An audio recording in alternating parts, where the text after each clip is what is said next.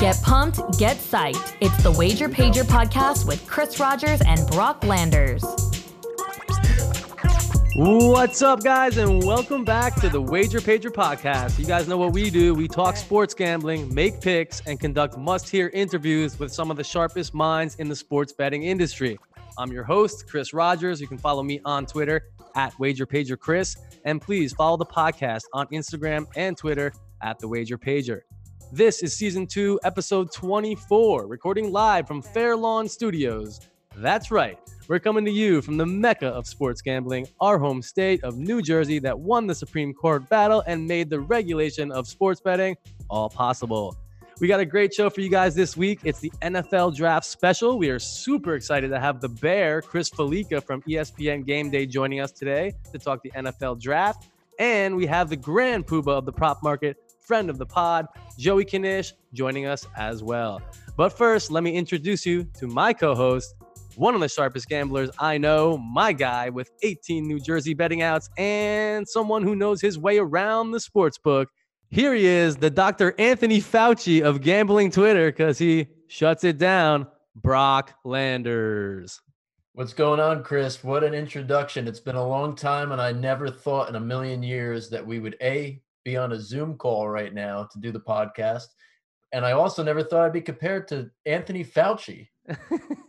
Insane. Hey, uh, he's one of the you know most popular guys out there right now on the internet, so I figured it's a good comparison. I'm a lot younger though, better hair, even though it's very long. Um, yeah, what a crazy time, Chris. I, I have my my beautiful gambling notebook here, 2020. Everything going nice and smooth. Got through football, got through pretty much all of the NBA, and now for nothing. All for nothing, Chris. We're here waiting we need our sports back. Yeah, man. My notebook's filled with nothing but draft stuff. It's the only thing we got left to bet. And that's why we are here today with the NFL Draft Special. We are super stoked to have on the Bear, Chris Fallica from ESPN, one probably one of the top like sports gambling guys out there. And oh, we're bringing back Joey Knish. Yeah, always great to talk to Joey Knish. And I'll tell you what, between them both talking to us about the draft, I'm a little more now ready for it. I think I needed that. I needed a good, you know, kick in the ass to kind of say, hey, let's get some some draft action going. Um, so I, am definitely going to be attacking it at some point, maybe. Um, probably the good thing about the draft, Chris, is there's so much news that can come so late. And even Joey pointed this out. Books are all over the place. There's no Don Best for the draft stuff. So you could really be searching through Twitter day of draft that entire day and get some really good nuggets that people, you know, up to this point, everything is still random. I mean, you know, there's a lot of uncertainty, especially in this draft, uh, with, with the quarterbacks alone uh, after pretty much Joe Burrow.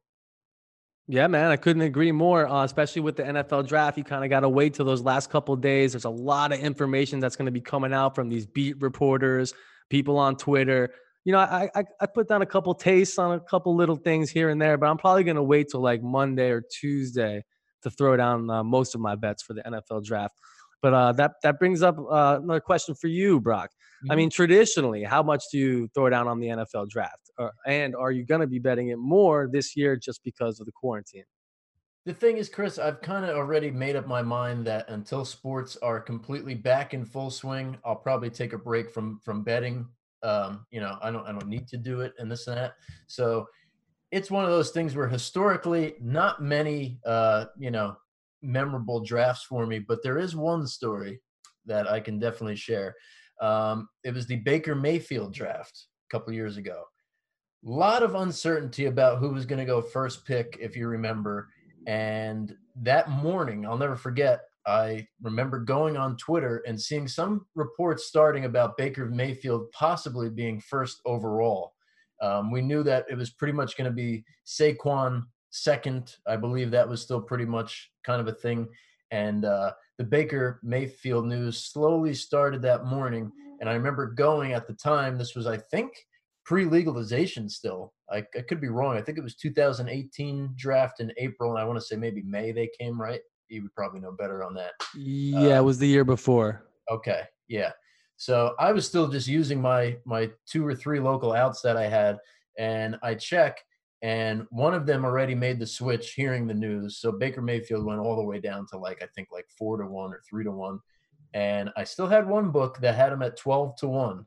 So I was only able to put two hundred bucks on it. But long story short, more and more information started coming out, and I was able to max bet it before the line switched, and uh, I was waiting and waiting for that first name to be called, and sure enough, it was Baker Mayfield, and. Uh, pretty cool text from the bookie that Monday. Uh, nice hit, and uh, he paid up. Everything was good. Uh, pretty much furnished my living room, uh, so that was cool. And uh. I always have a soft spot for Baker Mayfield. Yeah. Yeah, man. I think it was uh, Schefter that broke that news that day. So a guy like that puts something like that out. You got to know that it's gonna happen, man. And that's exactly what you you were talking about. Wait until the end to put in these plays. Absolutely. Definitely keep that Twitter feed open. Follow all these writers. Um, the thing is, too, though, there's a lot of smoke screens out there, as we know, and uh, you know, all eyes are going to be on the draft. I mean, like you said, this is the first real major thing that people can bet on. I mean, people have been betting on horses and stuff like that, uh, and esports somehow. I don't know how people are getting involved with that. It's kind of crazy to consider, but yeah, definitely this draft is definitely going to be one I'll probably look a little bit more into now, just because also too we're bored. What are we going to do at night? You know, there's nothing else to watch. Might as well try to fire up the gambling accounts again. I don't even know if I can remember my passwords for some of them. Probably I haven't used them so long. But uh, yeah, man, we're uh, we'll definitely take a look at it. Probably. I had the same exact problem today, Brock. Just uh, logging into all my accounts, trying to look through all the different prop markets there, and I, I literally had to do the whole email forget password thing twice because it's been that long since I put in a bet. But uh, I am certainly looking forward to the NFL draft, my friend. Uh, you know, haven't been much to gamble on in the past couple months, like you said. And uh, let's get to it, man. There's not much uh, left to talk about. Let's uh, fire it up here. The Wager Pager Podcast NFL Draft Special. Get pumped, get psyched.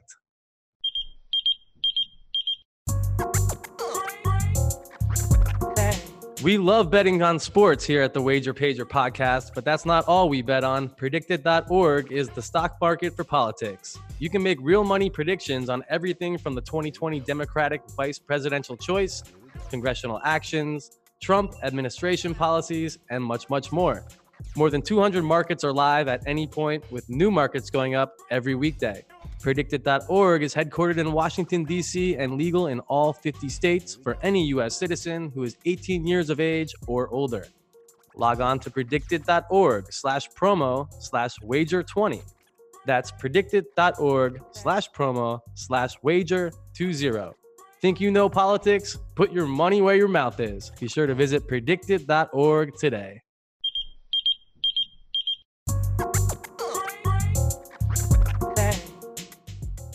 All right, guys, if you bet college football and tune in to ESPN's College Game Day or listen to the Stanford Steve and the Bear podcast, then you probably already know our next guest. Here he is, the Bear, Chris Fallica. You guys can follow Chris on Twitter at Chris Fallica. What's up, Bear? Welcome to the Wager Pager podcast. Wait, wait, wait, what's going on? Good to uh, be on with you guys and uh, and, uh, and kill some time here, as we all uh, seem apparently to have a whole lot of time to kill these days.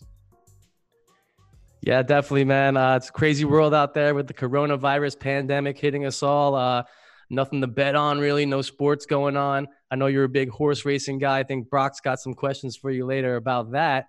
But uh, let's just kick it off here with the uh, NFL draft, the biggest event coming up. I know you're going to be ready for it. Um, like every year, it's very interesting at the top of the draft here. Um, the number three pick seems to be a linchpin here. Very interesting stuff. What do you think is going to happen with the Detroit Lions? Um, are they, what are they going to do here? All along, everyone's been talking about Okudah. Now there's rumors that they might take Tua actually themselves, or even trade back and uh, give the spot to someone else who might want to come up and get a quarterback. Yeah, I mean, like you said, I mean, the three is where the draft really begins. And if I'm the Lions, obviously you're going to start the, the the Tua conversation just to try and get someone, whether it's the Dolphins, the Chargers, or someone else even further back, to uh, to jump up to three and give you uh, an extra couple of picks there when you really probably have no intention of taking Tua to begin with. But you've got to play the game and try and uh, maximize your your draft capital and your draft spot to, to help your franchise the most. I think people forget how well Matthew Stafford actually played last year when uh, he was healthy. So I don't I don't know if, if I'm the Lions, I'm not taking Tua there. I'm going to try and see if I can get uh, the, the, Dolphins, the Chargers, or someone to trade up. I mean, uh, Okudah is a natural pick for a team that's uh, lost a lot, including Darius Slay and some other guys. But uh, who, who, who really knows? I mean, I, I, think the Lions have proven over the years that they're a franchise that uh, can certainly uh, go in some surprising directions on draft day over the course of many, many years. So who knows what Matt Patricia and that organization ultimately is going to do? But I, I would think Okudah would be the pick here if they can't convince uh, the the uh, the Dolphins or the uh, the Chargers or someone to uh, to move up. All right, very cool, guys. Uh, you guys are listening to the Bear, Chris Fallica, here on the Wager Pager podcast. Chris, tell us there's a ton of good wide receivers in this draft, and it's uh, pretty bunched up here at the top. We got Jerry Jeudy, CeeDee Lamb, and Henry Ruggs all uh, positioned to be the top three receivers. Who do you think is the best out of that three, and uh, how, how do you think they're going to fall kind of in, in, draft order?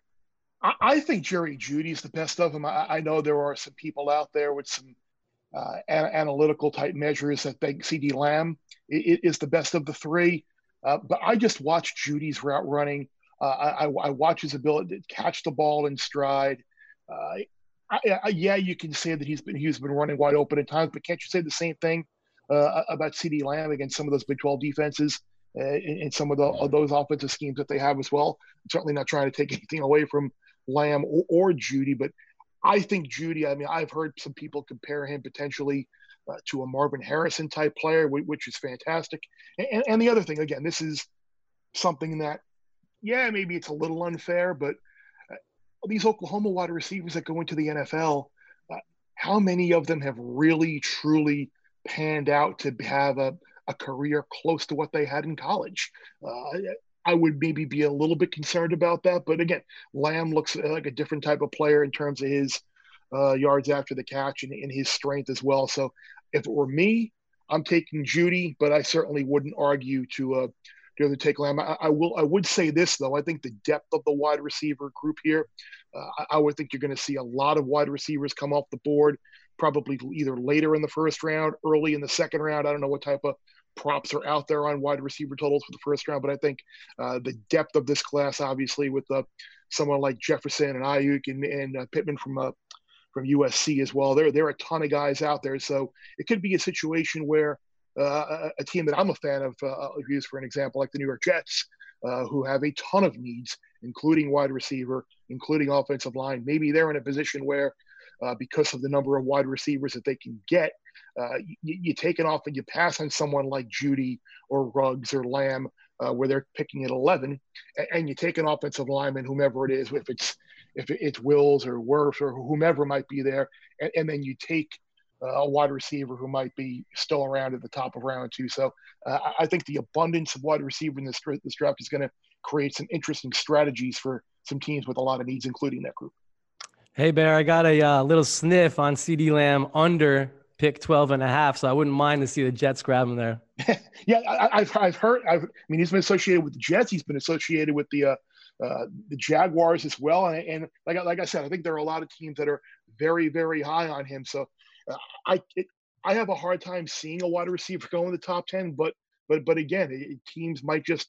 It's interesting. I've seen some quotes out there about all these mocks this year and how uh, the, the, these mocks are way off. So we'll find out what happens on a uh, on Thursday and Friday night. But again, typically a, a top ten pick on a wide receiver doesn't happen uh, very often. And I guess we, we probably shouldn't be surprised if something crazy happens on Thursday night and, and, and there could potentially be a run early as well. I happened to look it up just now while you guys were talking, and uh, right now it's uh, five and a half over under for first round wide receivers with the uh, over like minus 260. Yeah, that, that's that's juiced pretty good, but I mean, you've got the three for sure uh, with, with Ruggs, Jeudy, and, and Lamb. I, I, would think Jefferson is probably a near lock. And then if, if you just got to get uh, two more between uh, Aiyuk, Pittman, uh, I mean, yeah, it, it, it, seems like a, a, lot of juice to lay. But I, I think uh, because of the, and we were talking about this on Daily Wager um, a couple weeks back with some of these first round props, because you're not going to have a run of quarterbacks in the back, and you're going to get the four, and, and that'll probably be it. You're only going to get maybe one running back at most uh, with, with, with Swift probably you're going to get a lot of wide receivers. You're going to get a lot of offensive linemen. The picks got to come from somewhere. And if there aren't going to be any running backs, or quarterbacks taken, I, I think wide receiver will probably be the uh, the group that, that that would stand to benefit the most that total. And that that uh, 264 was at Pinnacle, by the way, Chris. Okay, well that, that, that that's a good one to, uh, to trust. That, that, that's that's the uh, the sharpest books in the world there. So that that, that price is probably not going to find a uh, a better one out there than that. Very cool. Speaking of uh, player count, I know another big prop a lot of people are looking at right now is the, how many offensive linemen are we going to see selected uh, go off the board here in the first round? The over under is currently like six, six and a half here out in Jersey. I know some people got it last week at like five and a half. There could be upwards of maybe seven offensive linemen taken in the first round. What do you think, Bear? Yeah, again, I think I think you're probably looking at a, a guys like um, Austin Jackson, who I've heard uh, some people like him, some people don't. A guy like Josh Jones, who I think uh, will have some concerns about. I, I, think it ultimately comes down to one or two of those guys going in the first round. But again, like like we were just talking about with the wide receivers, uh, if you're not going to get Swift, Dobbins, Taylor, Edwards, Helaire in the first round, and you're not going to get uh, Eason in the first round to give a fifth quarterback, uh, some groups got to get taken. And and I, I, would think the offensive lineman again would be a group that would benefit. So I, I would tend to lean uh, over the total on that as well. Hey, and look, you guys though, and listen and watch my, my thoughts a lot. I am not a uh, an, an over type uh, player. I'm more of a contrarian. I like I like to play under and kind of a a lack of achievement, I guess, would be the the, the way my mentality goes because people love to see the over, people love to see big numbers. But uh, I, I, think here with the information you have, uh, that's probably a, a, spot where you go over the wide receivers and over uh, the offensive lineman. Yeah, looking at Pinnacle right now, they have it looks like uh, over five and a half offensive linemen minus six ten, under uh, five and a half plus three seventy five. Yeah, so so six. To, I mean, I'm I'm I'm just going to pull up uh, Mel's mock draft lineman right now, and you've got Cesar Ruiz. Uh, I'm gonna work from the back. Uh, you've got Thomas. You've got Wills. You've got Becton. You've got Wirfs, and you, and you've got uh, that's five. So that's uh, Mel's only got five. So if you if you like the over, uh, I mean, if, I'm sorry, if you like if you like the under, then maybe plus three seventy might not be a, uh, a, a a bad play there. Okay, we're writing that down right now. Um, how about the uh, uh interest? Again, again, again, again, but he does have at the very, very top of the second round. He's right. got Jones and and, uh, and Jackson going, so very easily could one slip. of those two could could slide into the uh, the back end, and that could give you six and, and, and go over. But at that price, whew, that's that's a lot to lay. Yeah, I'd, I'd, rather I'd rather lay six hundred on Clemson winning the ACC than, than, than I would six offensive linemen going in the first round. Definitely. Yeah, might have to take a flyer there. Uh, what about the interesting case of Mr. Derrick Brown, widely regarded as the best defensive tackle in this draft class? A lot of people think he's going to go top 10, like me. Um, a lot of people think he might go to Carolina at seven, even maybe if Detroit tries to do something crazy at three. What do you think about Derrick Brown and where he's going to fall? I, I, love Derrick Brown. I, I, know most people are infatuated with, uh, with, with Chase Young, and obviously his physical ability and and, and skills are, are, great. But Derrick Brown uh, was just as impactful, if not more impactful, I think, uh, on on the interior of that defensive line at Auburn last year than uh, more people realize. Um, maybe he's not going to be a, an up the middle type pass rusher and get you eight, nine, ten sacks every year, but he is going to be uh, a, a, guy who who takes a lot of double teams and and really can disrupt the middle of that line and and, and disrupt a lot of running games. I love Derrick Brown. Uh, it's amazing to think that that Auburn is a team uh, that hasn't had a first round pick um, since 2014. And it's crazy. Like if you look at the SEC, the only two teams in that span since 14 haven't had a first round pick. Auburn and Vanderbilt. Uh, that's like the Sesame Street. One of these things is doing their own things type of uh, category. But but I think Brown will uh, cause that streak to end very early, and, and I would be very very surprised if he did not go uh, in the top ten. Very cool. Um, what do you think is going to happen at number four with the New York Giants? Everyone was saying for a while they're going to uh, go defense. Isaiah Simmons was a popular pick there. But now it looks like they might be going offensive tackle. We're hearing Tristan Wirfs. Um, I think personally they might go with uh, the kid from Alabama, Willis. What do you think? Yeah, I, I, think I think it's one of I think it's one of those. I, I, think I could probably go to camp with the Giants this year and maybe try out for their for their offensive line because they're really really thin there and need a lot of help.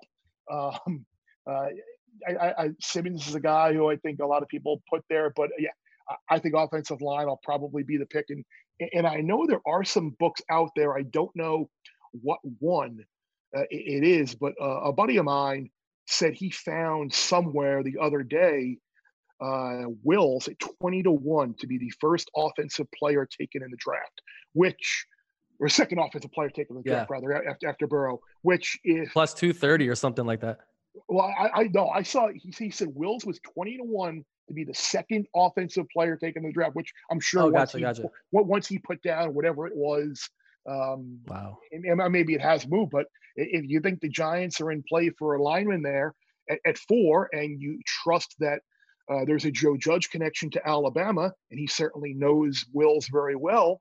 You would think that Wills or Wirfs might be the pick. So uh, maybe maybe you take Wirfs. I think Wirfs was I think was like 230 or so as well. So maybe you take Wills. Maybe you take Wirfs and try and create uh, a, a, little bit of value there with two guys at plus money, uh, thinking that Simmons won't be the picks in that offensive line. Uh, look, you, have got you've got your running back for the future in Saquon Barkley. You got your quarterback for the future. You think in Daniel Jones. Now you need to help that offensive line and help both those guys out. So I, I think offensive line will be the pick there, and uh, whether you like Wills, whether you like Wirfs. Okay. Um, we, we we talked about all the wide receivers. This this draft is chock full of them. I got a couple names here. Um, I'm thinking they're going to go first round. It might be part of that group that you that you referred to earlier. Uh, Brandon Aiyuk and Tee Higgins. You think those guys are both first rounders? I think Ayuk definitely is. Uh, he, he's he's a guy also that really really helps uh, in, in, the kickoff game. I know that area has kind of been um, mitigated a bit by some of the rule changes in the NFL, but he is a guy who can have a Cordarrelle Patterson type effect on the return game uh, in, in, the NFL. I really really like Aiyuk. He's a big uh, big threat guy.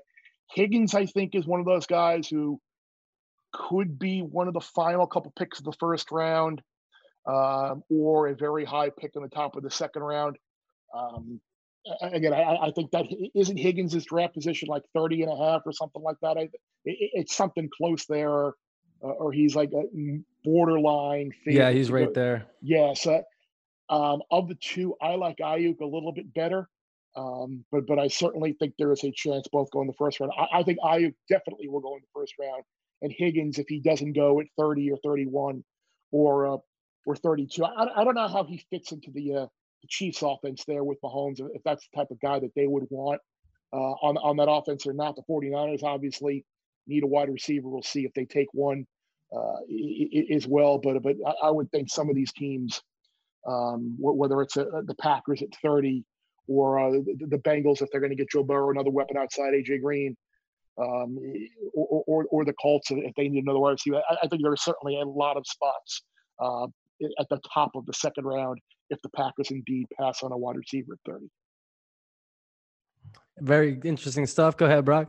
Any any thoughts, Chris, on the you know second quarterback off the board? We're hearing a lot of you know this week has been a lot of Tua oh. back and forth with Herbert, and who do you who do you think uh, ends up going where?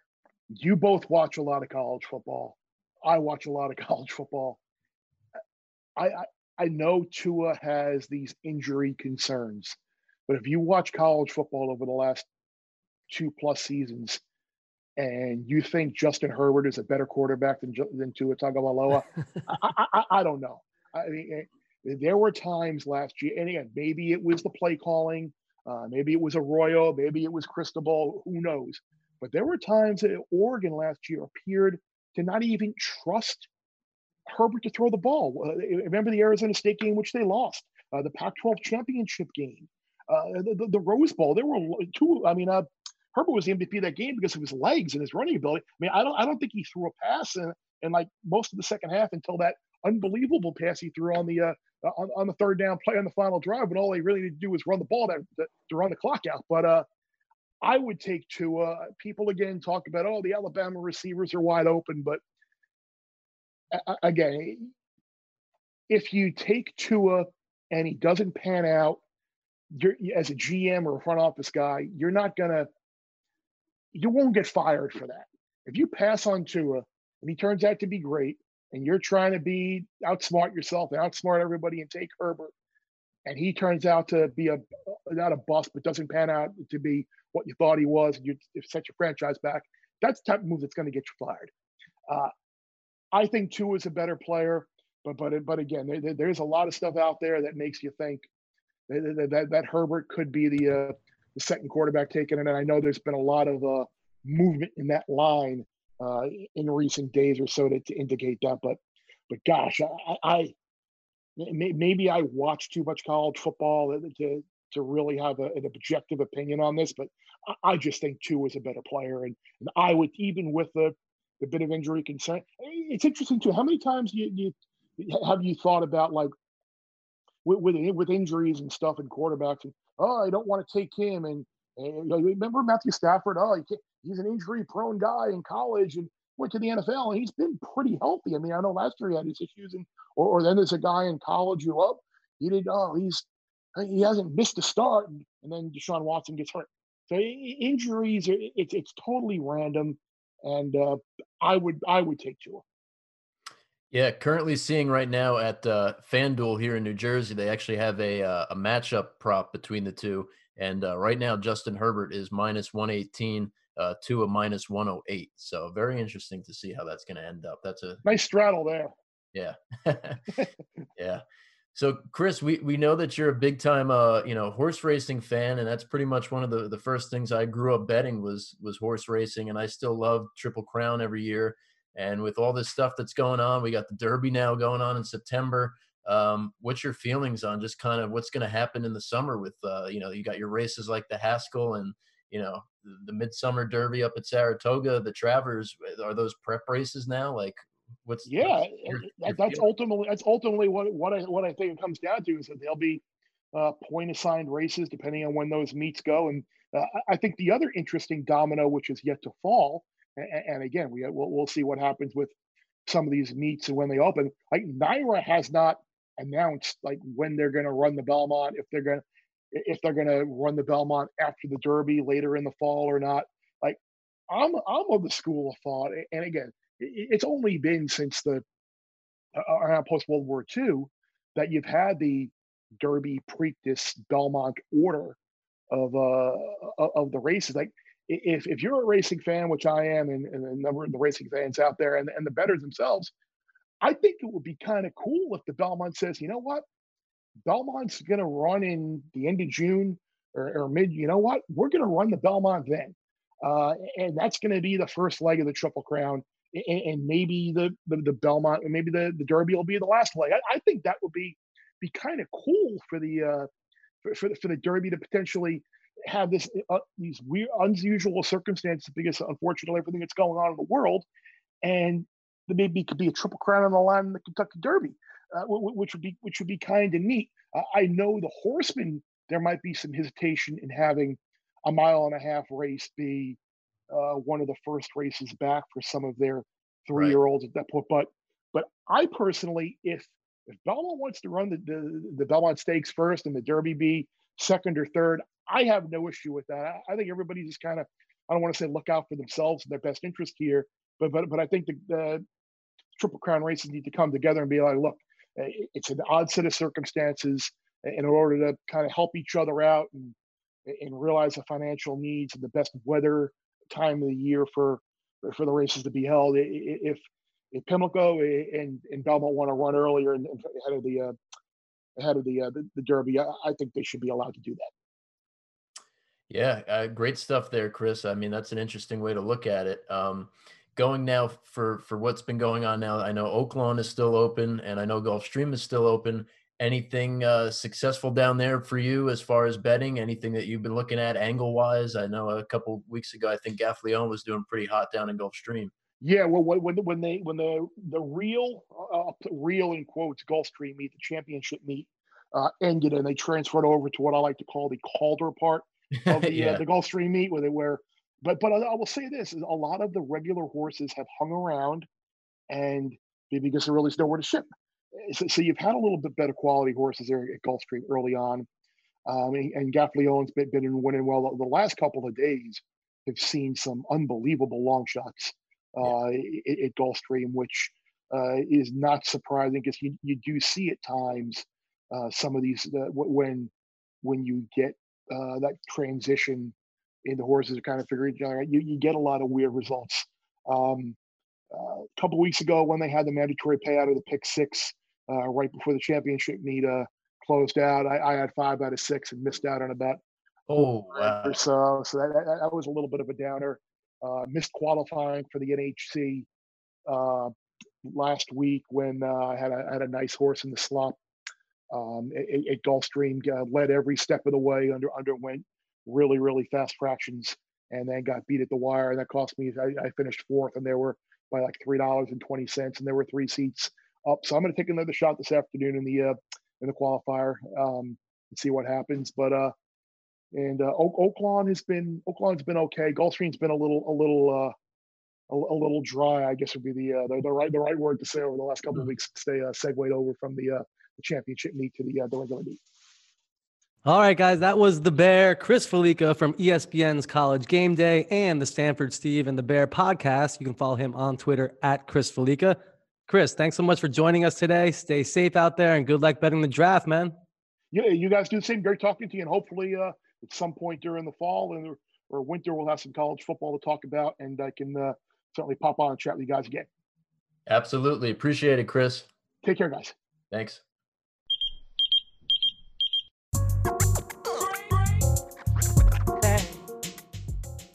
All right, guys, we are super excited to have back on the show for his third appearance. Last time we had him on the Super Bowl Super Pod. Here he is, the grand poobah of the prop market.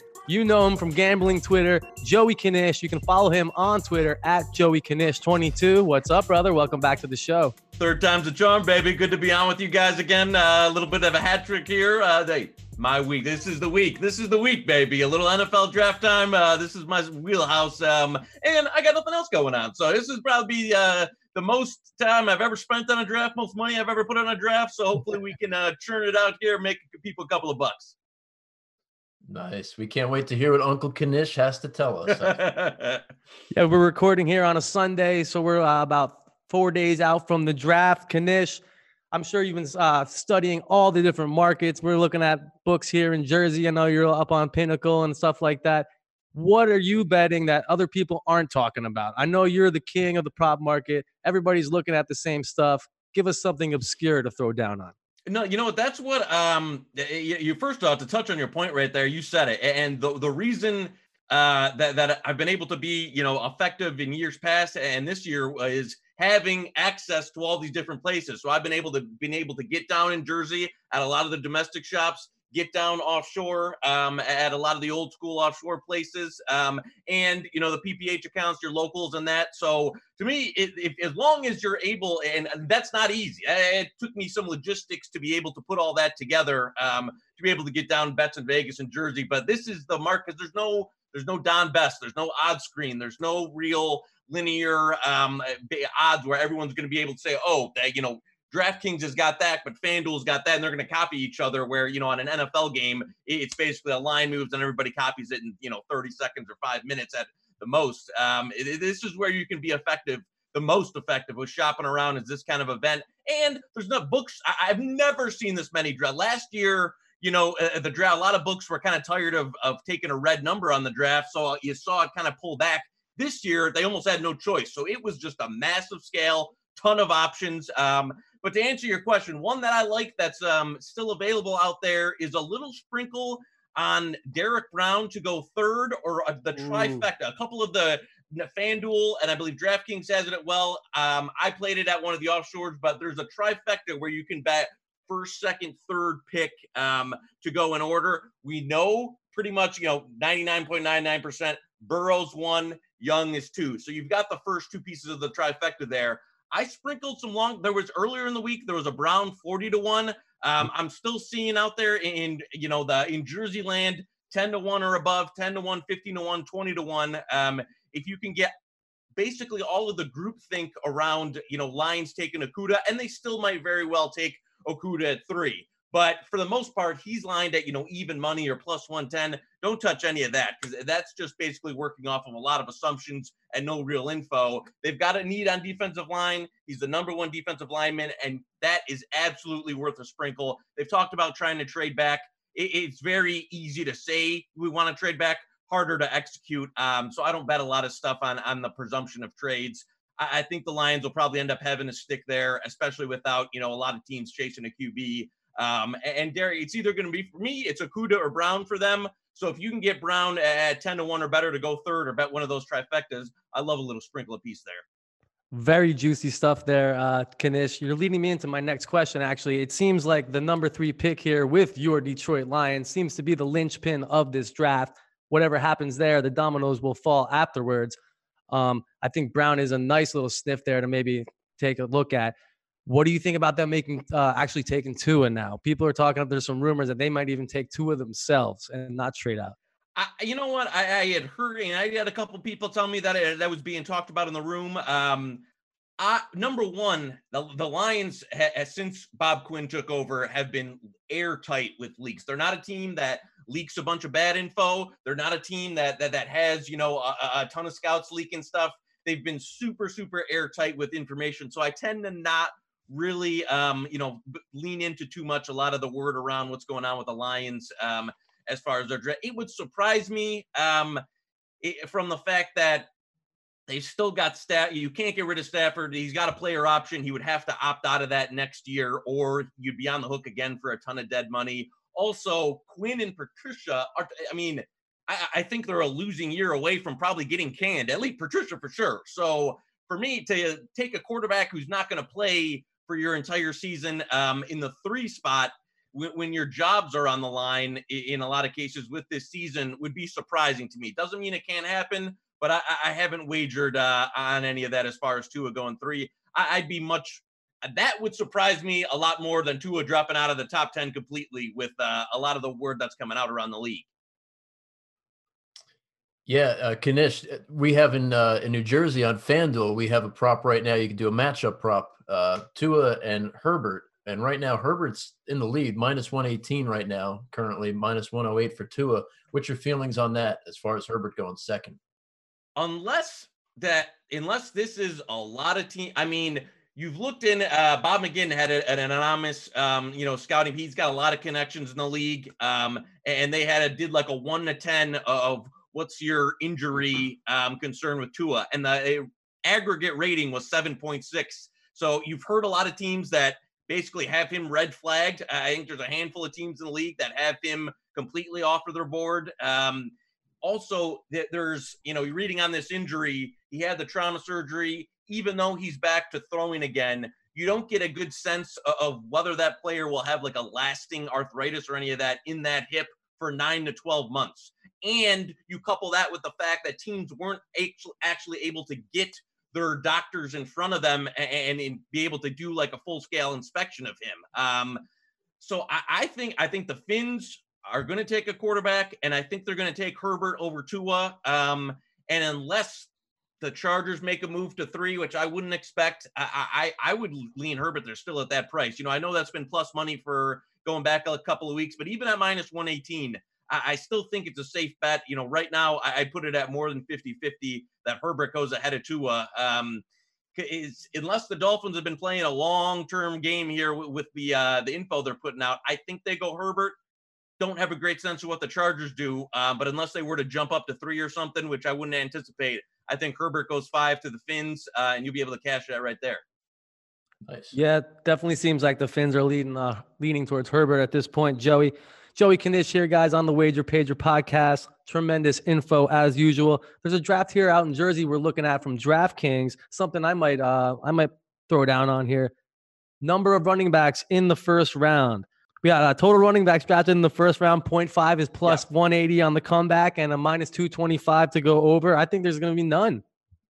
I would lean. I, I would lean towards none, but at, at those prices, um, that that would be a stay away for me. I think when you get into the last, so there's not going to be a running back in the top 20. I would almost say with assurance. So when you get into that last 10 to 12 picks, or what's more than likely five to six picks, um, you're adding in a, a, ton of variance there. There, you're not really betting on, on, certainty of certain players going, you know, X at that point.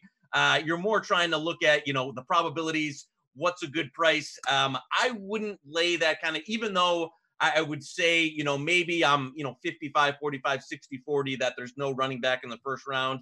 I wouldn't lay anything 200 or above um, on that because you've got a number of teams there uh, especially look at the Chiefs at 32 uh, that that really don't have you know McCoy's career is probably done. They don't really have anybody on the roster. They're they're a team that's got a ton of starters coming back. They could use you know a pass catching running back there. Um, you know, there's basically the the teams that are in that last five there. I, I would be a touch worried about. You know, as far as sneaking up, do I think there's going to be one? No, um, but but that's not one I'm willing to lay. You know, huge chalk on uh, of minus 200 or above that that there's not going to be one. So at that point for me, it's a stay away. Uh, but I, would definitely lean towards your side as far as what's going to be the end result. I'd lean towards no um, more so than yes in terms of there not being one, but not 100% bettable for me at the current price there. Yeah, Chris brought up a good point with the running backs, and I think this goes into my next question pretty well. Um, you know, we're seeing so many different types of ways that they're attacking this. You could bet college uh, conferences, how many guys. Uh, you could just do offensive linemen. You could do defensive players versus offensive players. Is there any type of props that you absolutely just don't like, just hate? Like, oh, that's a terrible prop. I would never even think about betting that. You know the conference ones, like uh, you know, one I had uh, I was on a, a stream some guys last night talking about it. Uh, there's like an Alabama LSU one. The conference ones that have a higher number, like you know, you've got like uh, Alabama versus LSU, like you know, over five and a half or one of those when you get start getting into the four or five player range, you start bringing in the back half of the draft and a lot more uncertainty um, around these players. Where guys that you know, like a Trevon Diggs, a Patrick McQueen, guys that are Alabama, LSU, that you know a lot of mocks might have them end of the first round, but there's such a high variance there that that I think you're you're you know you're kind of speculating. Um, with without a lot of solid info there. So to me, if you're going to do a conference run, especially, um, that's one where I've got to feel I, I, like it at lower numbers where there's more certainty, like you know a Clemson or an Ohio State where you've got basically, um, you know, I laid some Clemson uh, plus a half minus 200 this week uh, once the news that AJ Terrell um, was looking towards uh, being uh, much more of a guarantee for the first round, even maybe the you know in the teens, because um, you've got Isaiah Simmons from Clemson that's assured for the first round. Now you've got Terrell, um, and you've got the two Ohio State players um, that you expect to go in the first round. So there, you know, you're looking at where it's likely going to be two and two, a lot lower variance.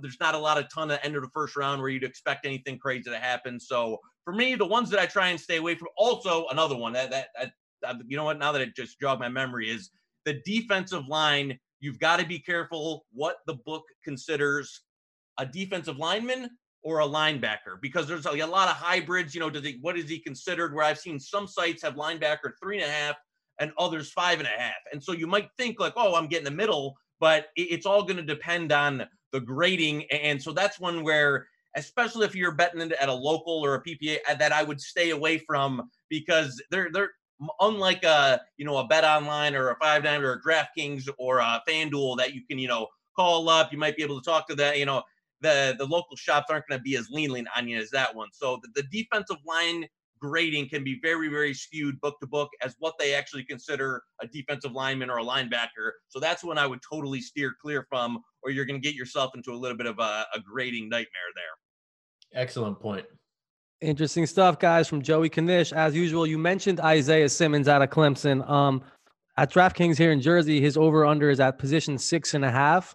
A lot of people were talking about he was going to go to the Giants at first, but it seems like he's slipping down that draft board now. Maybe the over, over six and a half. What do you think about that? Oh, I did. I agree with. I tell you what I did last night at PointsBet was uh, they've got like maybe uh, a dozen players or you know 10 to 12 players that you can do actual points betting on where you know you stake like let's say it's a hundred bucks and then it's basically over under you cash for how many positions i took an over six um thinking that you know if he goes to seven, you cash for a hundred. If he goes to ten, you cash for four hundred, and that type of. Um, so I, I, think there's a real potential that you could see him slide. You know, maybe to you know even eight, nine, ten, or possibly in the early teens. Um, hybrid linebacker is not a typical position that that you see in the top 10 in a lot of cases. Um, he has to be certain, real scheme specific. I don't see a scenario where he goes in the top five in any scenario where he ends up in the top five. So six for me would be the first, and the Chargers already have that kind of you know tool player Derwin Derwin James. Um, so I don't think he's going top six. I like over six and a half there. Um, I played some over seven and a half as well at plus 200 or better. Um, I did the points betting thing where he goes over. I think he's one that that caught a lot of uh, a combine. And yeah, don't get me wrong, great athlete, but I, I haven't really, you know, as far as matching him up to a team, the first spot that I, without trades, the first spot that I could see him going is seven. Um, and that would be a Carolina. And that would, it would honestly surprise me a bit if they went there to start out. So, um, yeah, I like that over. I laid a you know a minus 150 over five and a half. I laid six and a half. I laid a little bit of seven and a half. Um, I did the points betting. So to me, I, I think Simmons is on the slide here. Uh, and if you can get six and a half at a good price, I absolutely think that's a good bet.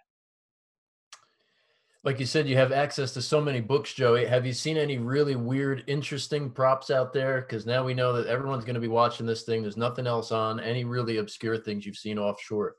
you know, they started coming out with um where like you can basically pick a guy to go to X team all the way down the, you know, who are the Browns going to take? Who are the one that I scooped up? Um, FanDuel had this too uh, of I don't think they had the field option in it. So this is kind of a weird. They posted FanDuel who would the Colts take with their first pick. The Colts don't have a first round pick, so this gets you into the second round. So that's a ton of variance there, as far unless they trade into the first round of who could go there. And I was able to catch a field. So they listed like 15 guys. A lot of them weren't realistic options. I didn't think for the Colts. Maybe like six of them were, and they offered a field 20 to one. Um, and so I bet that real heavy. And that's still up on FanDuel. If, if you want to, you know, take a a shot on a couple of guys um, that might, you know, have a chance to go to the Colts um, at 30. But once you get past, you know, the top 10 or 15 picks, you really start seeing a lot of variance, um, especially getting into, you know, the 20s and then the early second round. So that was one I was surprised that that they books even offered um, as far as who was going to pick for them because usually you see that as like you know a top three team or a top 10 team or you know they did the eagles local. I, am I'm, I'm very so i know fanduel's in the end so um, that's probably why they put the colts on there but that one's got a ton of ways it could go um, and if you're able to get that offshore where they give you a field option i, I like that a lot that was at a couple of locals and a couple of offshores Um, because um, that that anything can happen once you get into the 30s yeah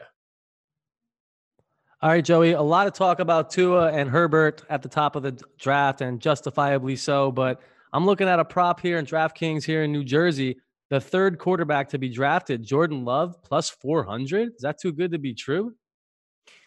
it's going to depend. I still think, you know what? it's going to depend on the slot. Because let's say Tua gets past the Chargers, he gets past the Jaguars.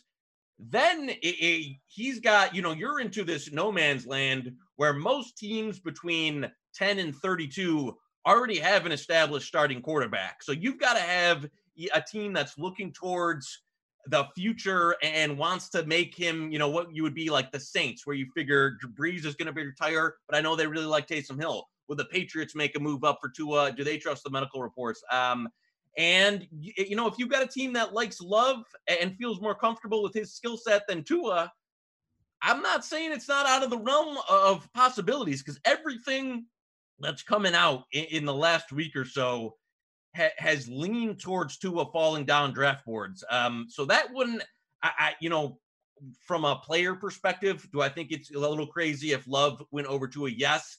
But if you get teams that just have say, you know, he's red flagged on a number of boards that don't want the concern, you've got these front offices that that you know are worried about the medical staff not being able to check them out. I, I actually don't mind that. It's not something that I bet personally, but I would. It surprised me if Tua started to slide. That somebody who's really um, in love with you know the Jordan Love physical traits decides to take him over the medical risk of Tua. No, I wouldn't. So that that you know a month ago or during the season you would have said that's you know absolutely insane. Now so much stuff ha- has come out that teams are concerned with his medical that it, it's really no telling how far he could end up going, um, especially if he gets past the Chargers, man, because that you don't have a lot of teams that are the, the quarterback supply and demand is not what it typically is in a normal draft. You've only got a handful of teams that a need a quarterback now, um, and then the rest are are kind of like guys that would teams that would probably let them marinate for a year, and those teams want to contend. You say the Saints, you know, want to be like, well, they'll take a quarterback because they know Brees is leaving. They've already got Taysom Hill, and they want to win a Super Bowl this year, and you can get a player in the first round that can help you this year. So, are you going to take a quarterback of the future that's got some uncertainty there? I don't know. So, I, I hey, I don't put. uh I'm not saying putting it out of the ballpark there, plus 400. Yeah, Knish, you know what? I apologize. I may have not explained that correctly. I don't want to interrupt you there because you had some nice nuggets flowing. Um, Brock Landers can correct me if I'm wrong. I'm looking at DraftKings here. I believe it's third quarterback drafted in general, not even in the first round. Yeah, so I mean that would be like because you've got Burrow one, you would figure Herbert two, and then in between Tua and Love of, of who ends up there as like that third quarterback um, between and, and you know everybody's expectation is that you know Tua's two or three, uh, unless a lot of NFL people are doing giving up a lot of smoke. Um, I don't know. It could be it could be quite a slide for him, um, and one that you know would have shocked me all the way up until probably a week or two ago when all this stuff started coming out. Um, and now, I don't know. I, I guess we'll see here. It, will depend on the comfortability factor of a team um, wants to take a chance on him with the medical. Yeah, Chris. Uh, I haven't been able to to uh to actually double check it. I'm seeing third quarterback drafted. Is that where you're looking? Yeah, third uh, third quarterback drafted. Jordan okay. Love plus 400. Seems... Yeah, that's what it is. Yeah. Very cool. Yeah. Um all right, Joey, I know you mentioned um or sorry, a lot of wide receivers coming off the board in this draft. Um, I'm looking at two names I think could be drafted in the first round: Tee Higgins and Brandon Aiyuk. That's what. So Aiyuk's one. I faded a lot of Higgins round one. I think that if you look at his, um, and it because it happened at a pro day, not even the combine, his athletic performance, you just don't see, especially in a loaded wide receiver class. You don't typically see a guy with his athletic splits go round one. Um, from his 40 time to his cone, I, it was just really, really poor all the way around. Um, and so that for me in a class where you've got such a loaded draft, um, especially with the top four guys, I, I think he falls out. Aiyuk's one that it, you know has kind of been a late riser. Um, he's got a great athleticism. He didn't put up, a, you know, at the numbers in college because he was in Jayden Daniels as quarterback. Um, you know, was a true freshman. He wasn't exactly, um, you know, ready for the position, so he doesn't have the production of some of the other guys. I didn't touch Aiyuk either way. I know some people, when it was two to one plus 200 to go first round, grab that, and that was a good bet.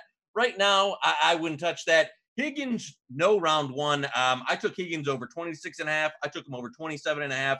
I took no round one at plus money. Um, that market's kind of been crushed at the moment. Um, but I'm still not seeing scenarios where where Higgins ends up in round one. Um, so there, you know, if you can get a bigger price on Aiyuk, I don't mind that.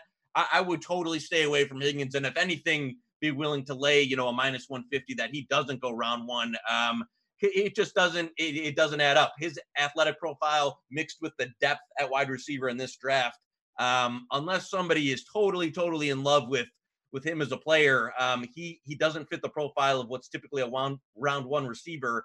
And you've got teams. Um, it's such a deep class. I think you'll see those top four guys go and then you might get a little bit of pause. Um, you know, over five and a half wide receivers is one that's gotten totally steamed. Um, where now I'm I'm considering coming back late here on an under five and a half. Uh, of you know, if I can get a plus two fifty there, um, because you, I think you're going to see there's not a huge difference in a lot of teams' boards between wide receiver five and wide receiver you know twelve, where you can wait till the second or third round and get a guy who has as much potential as wide receiver five. Um, so for me, I, I, would stay away from Higgins. If anything, go no on round one. Aiyuk, I, I think is a coin flip right now. Um, and, and I am considering, you know, shopping around here this last week and coming back on an under five and a half, um, or if you can get a flat six, under six wide receivers round one. Yeah, I see Pinnacle right now, uh, under five and a half wide receivers plus 190 right now. Yeah, and that's you know I've seen uh, two to one at some places, a little bit over two to one. I think 250 there's my buy price, or I go, you know, minus 110 on an under six. I, I cannot see seven. I, I, just cannot see seven wide receivers going. So for me, I think push at on six at is probably the worst. Um, I think you'd see a run in the second round of wide receivers, but for me, uh, I'll probably buy if I can find a 250 or just take a flat six. Nice. Tremendous stuff, guys, from Joey Knish, as usual, here on the Wager Pager podcast. This draft class 2020 is widely considered to be very weak in the tight end area. Um, Cole Kmet is the favorite across the board, minus 200. But who knows? Is there another name that could go before him? And uh, if we're looking at that, there's some plus money on the board that could be pretty valuable. Trautman, Bryant. What are you thinking? This is probably my favorite one to sprinkle a couple of long shots where you break up a unit and either sprinkle, you know, a quarter unit on four guys or a half unit on two guys. Um, where I, I think is it likely Kmet is TE1? Yes, but you know, to be minus 400, minus 500, some of these places is insane because you get into a um, a range where you're talking the first tight end probably doesn't come off the board until the middle of the second round at the earliest. So you're in a ram in like a realm of variance um, where absolutely laying that kind of chalk is ridiculous. So I took, uh, I found a Harrison Bryant 20 to 1, which I sprinkled a half unit on, and I took an Albert O, um, I believe it was 18 to 1 or 16 to 1 that I sprinkled on. Those were the two guys for me. Bryant, um, you know, more of an all around player, and Albert O with the, you know, ran a 449 athleticism, isn't a great blocker, had the potential though. Uh, those were the two guys for me. I don't see Trautman either as far as, you know, taking an FCS tight end that can't block would, would surprise me um, if teams went there. So I took a little sprinkle on uh, Harrison Bryant and a little sprinkle on Albert O. Uh, and you got to be careful there because there's a Hunter Bryant out of UW and a Harrison Bryant FAU. It's Harrison Bryant FAU um, that I think there is worth a sprinkle if you can get it 15 or 20 to 1. Um, so for me, I don't mind taking a couple of long dogs there for the tight end position because uh, obviously Kmet's number one, but I could absolutely see, you know, one of these guys middle of their end of the second round sneaking up if a team likes one of the other players and cashing you a big ticket. All right, guys, might have to smash some underdogs here in the tight end market. That's, That's about position. That is the position that I absolutely think if there's going to be a long dog come through, um, that that tight end is the one where there's no real um, you know assurance that you're you're probably not getting around one tight end, and then you get into the second round, and to me, all bets are off. All right, Uncle Knish, that looks like uh, about all the time we have today. Uh, I'd love to sit here and pick your brain about NFL draft props for the rest of the night, but uh, we're running out of time here. You are the number one man on the gambling Twitter when it comes to props. So thank you so much for joining us today. Uh, Brock, you got anything else to uh, ask Mr. Knish here before we take off? Uh, I just wanted to get your your kind of just real basic thoughts so far about the esports transition and how that's going with you. Um, do you notice that these numbers are pretty true to form like a normal book would be are they way off uh, are you able to catch different lines at different places i know there's no Don Best for it so this is this is one where mm-hmm. you know what I could talk about what I've learned on esports for like three hours here in the in the last 30 days. It's been insane.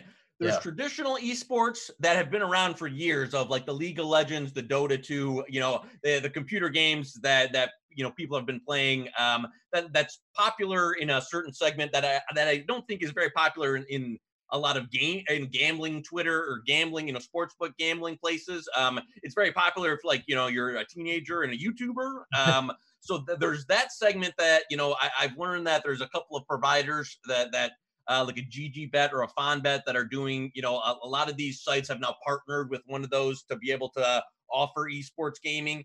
The newer thing is the simulations where, you know, a right. computer's playing a computer in 2K or in Madden.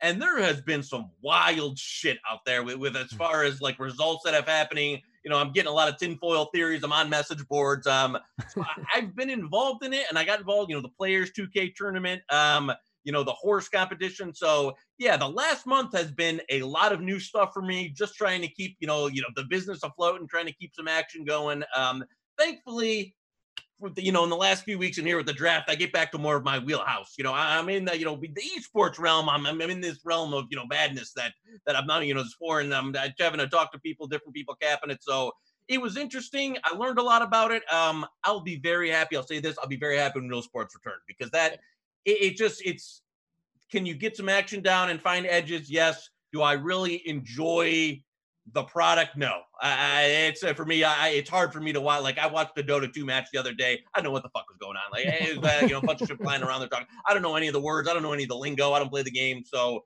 yeah, for me, um, this uh, the esports is it's an interesting um, interesting realm, but I'll be very happy when we can get real sports back uh, and get back to a little bit of normalcy. Absolutely, I hear you loud and clear on that one. All right, guys. Once again, that was the one and only Joey Knish. You can follow him on Twitter at Joey Knish22, where you can find him also on NBA TNT and uh, grinding out that rent. Absolutely, man. Love talking to you guys. Stay safe, stay healthy. Yes, you too, Uncle Knish. Appreciate it. Talk to you, fellas. Thanks. All right, thanks, brother.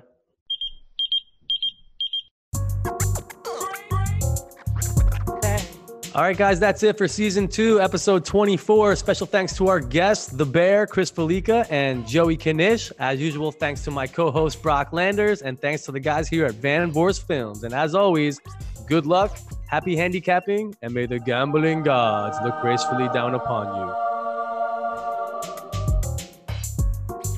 Thanks for listening, guys. Be sure to subscribe to the podcast on iTunes.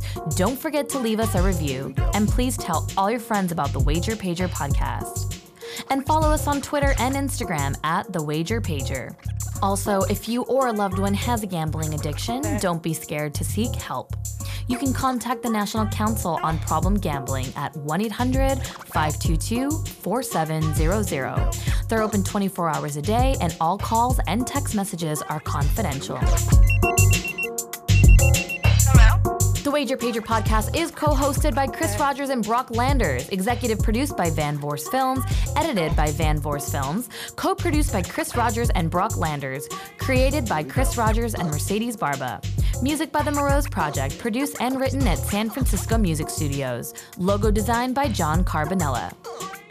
All picks are for entertainment purposes only. These plays are not financial advice.